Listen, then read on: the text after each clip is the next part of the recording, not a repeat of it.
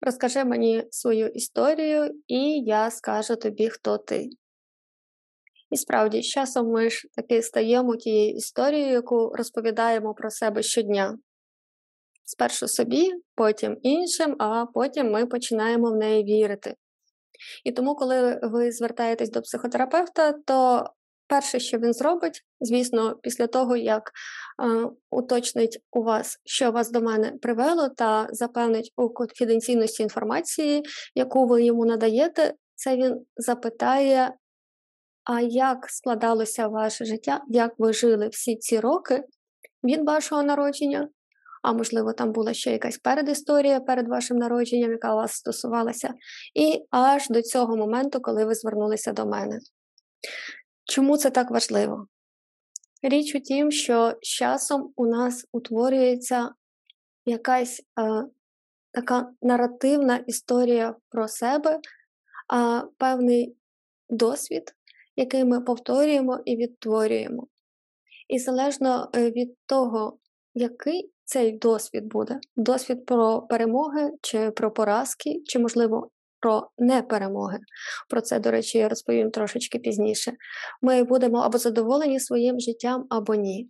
А враховуючи образність, наративність нашої психіки, у нас завжди є внутрішньо герой, проблема і рішення. І зазвичай люди приходять до психотерапевта, бо наслідки рішень їх не влаштовують. Тож ми мусимо повернутися до історії, яка привела до цих рішень, і поспостерігати за тим, яку історію людина розповідає спершу собі, потім іншим, і тому ж таки психотерапевту, а потім в це вірить.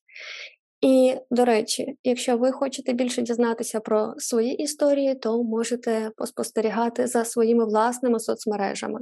Адже по соціальних мережах людей дуже видно, що проходить червоною ниткою, про те, що світ прекрасний, чи про те, що світ жахливий, про те, що люди добрі чи злі, про щастя чи про нещастя, про хвороби чи про одужання, про можливості чи про неможливість. І таким чином людина, по суті, формує свій внутрішній досвід. Чому це так важливо? Бо е, є люди-переможці, і вони будуть розповідати, чого вони досягнули, що їм вдалося, що вони планують зробити, чому це так важливо. А є люди непереможці, і це, до речі, одна з найбільш небезпечних історій, адже зазвичай люди цього не помічають.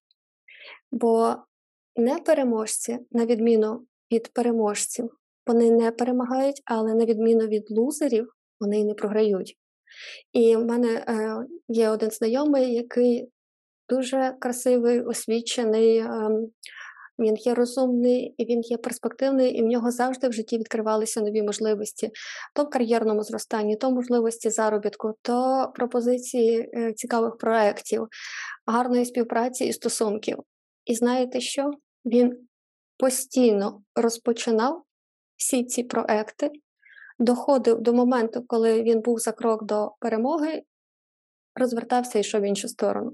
І його сценарій дуже скидався на сценарій непереможця.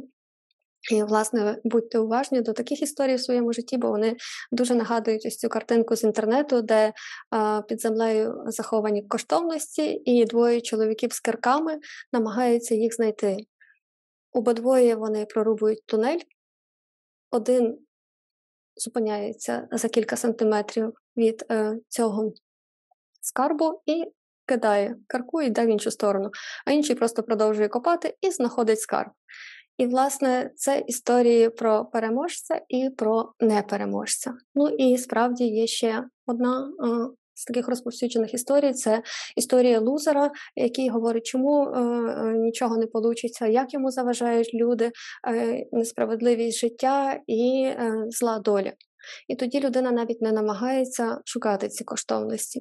Тож, е, що я вас попрошу? Будьте уважні до тих історій, які ви розповідаєте собі щодня.